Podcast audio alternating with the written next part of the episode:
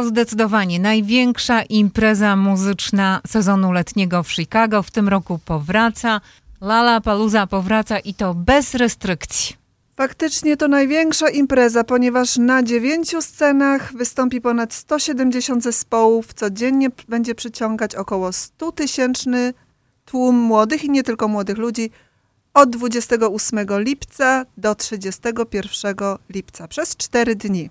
Joanna Marszałek, redakcja Dziennika Związkowego. W kontekście Lala Paluzy oczywiście mówimy muzycznie.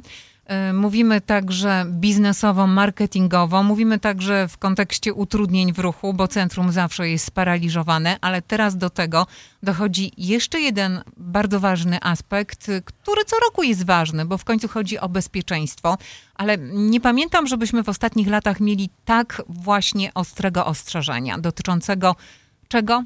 Dotyczącego narkotyków. Także jak, jak nie pandemia, jak nie COVID-19, to bardzo poważne zagrożenie dla młodych ludzi płynące y, od handlarzy narkotykami.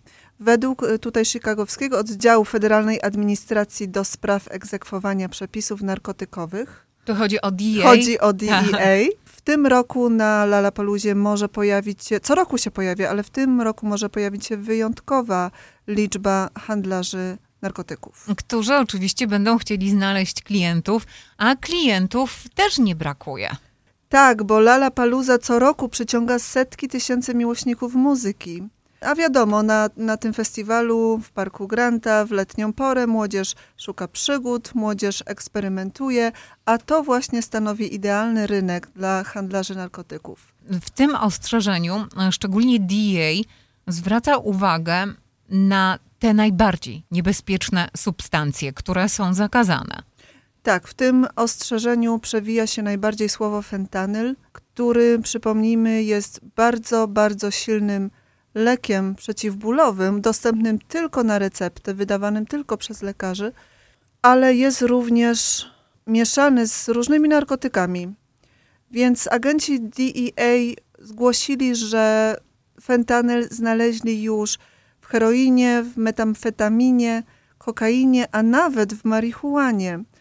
Fentanyl jest 50 razy silniejszy niż heroina i może zabić użytkownika już nawet przy pierwszym użyciu.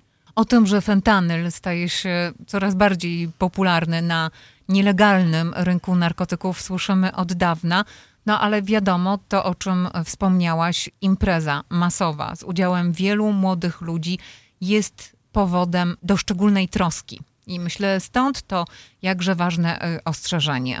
Tak, agenci DEA nie mają wątpliwości co do tego, że na Lalapaluzie będą osoby z plecakami sprzedające y, pigułki i inne narkotyki nafaszerowane fentanylem. Pozostaje pytanie, ilu pojawi się ich w tym roku? Agenci zwracają uwagę, że już od paru dekad handel odbywa się nie tylko na ulicach, lecz również przez telefon, za pośrednictwem SMS-ów, w mediach społecznościowych, a takie duże wydarzenie na wolnym powietrzu to po prostu raj dla tych handlarzy. Niestety, a statystyki już są przerażające.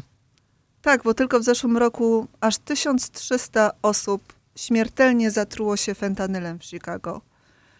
Od października ubiegłego roku do mniej więcej teraz DEA skonfiskowała już 80 tysięcy tabletek z fentanylem. Tutaj warto zaznaczyć, że narkotyki bez fentanylu i te z fentanylem według agentów DEA są po prostu nie do odróżnienia.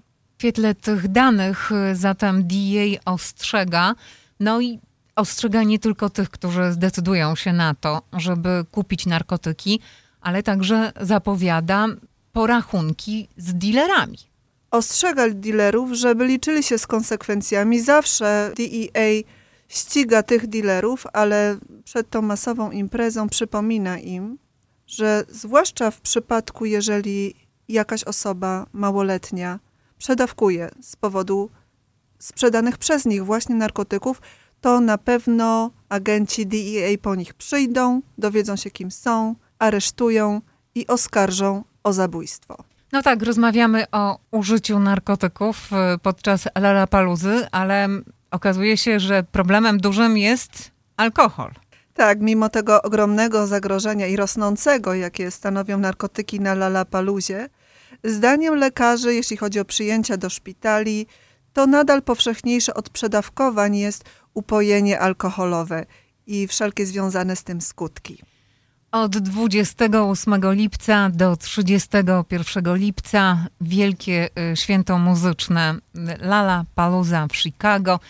Mamy nadzieję, że jednak y, młodzi ludzie i nie tylko młodzi ludzie, bo w końcu oni co prawda dominują, ale na koncerty swoich ulubionych wykonawców przychodzą osoby w różnym wieku. Tak, ponieważ muzyka jest dla każdego, ale te niebezpieczeństwa też czyhają na każdego. Dokładnie, ale mamy nadzieję, Joanno, że będzie to jednak e, spokojne wydarzenie, tym bardziej, że wszyscy czekali na właśnie na tą edycję Lollapaloozy, kiedy już nie będą obowiązywać żadne restrykcje związane z pandemią. Ponieważ od lutego w Chicago przestały obowiązywać covidowe restrykcje, większość covidowych restrykcji, przy wejściu na teren festiwalu w tym roku nie będą sprawdzane dowody szczepień. Joanna Marszałek, redakcja Dziennika Związkowego także w Polish American Mix.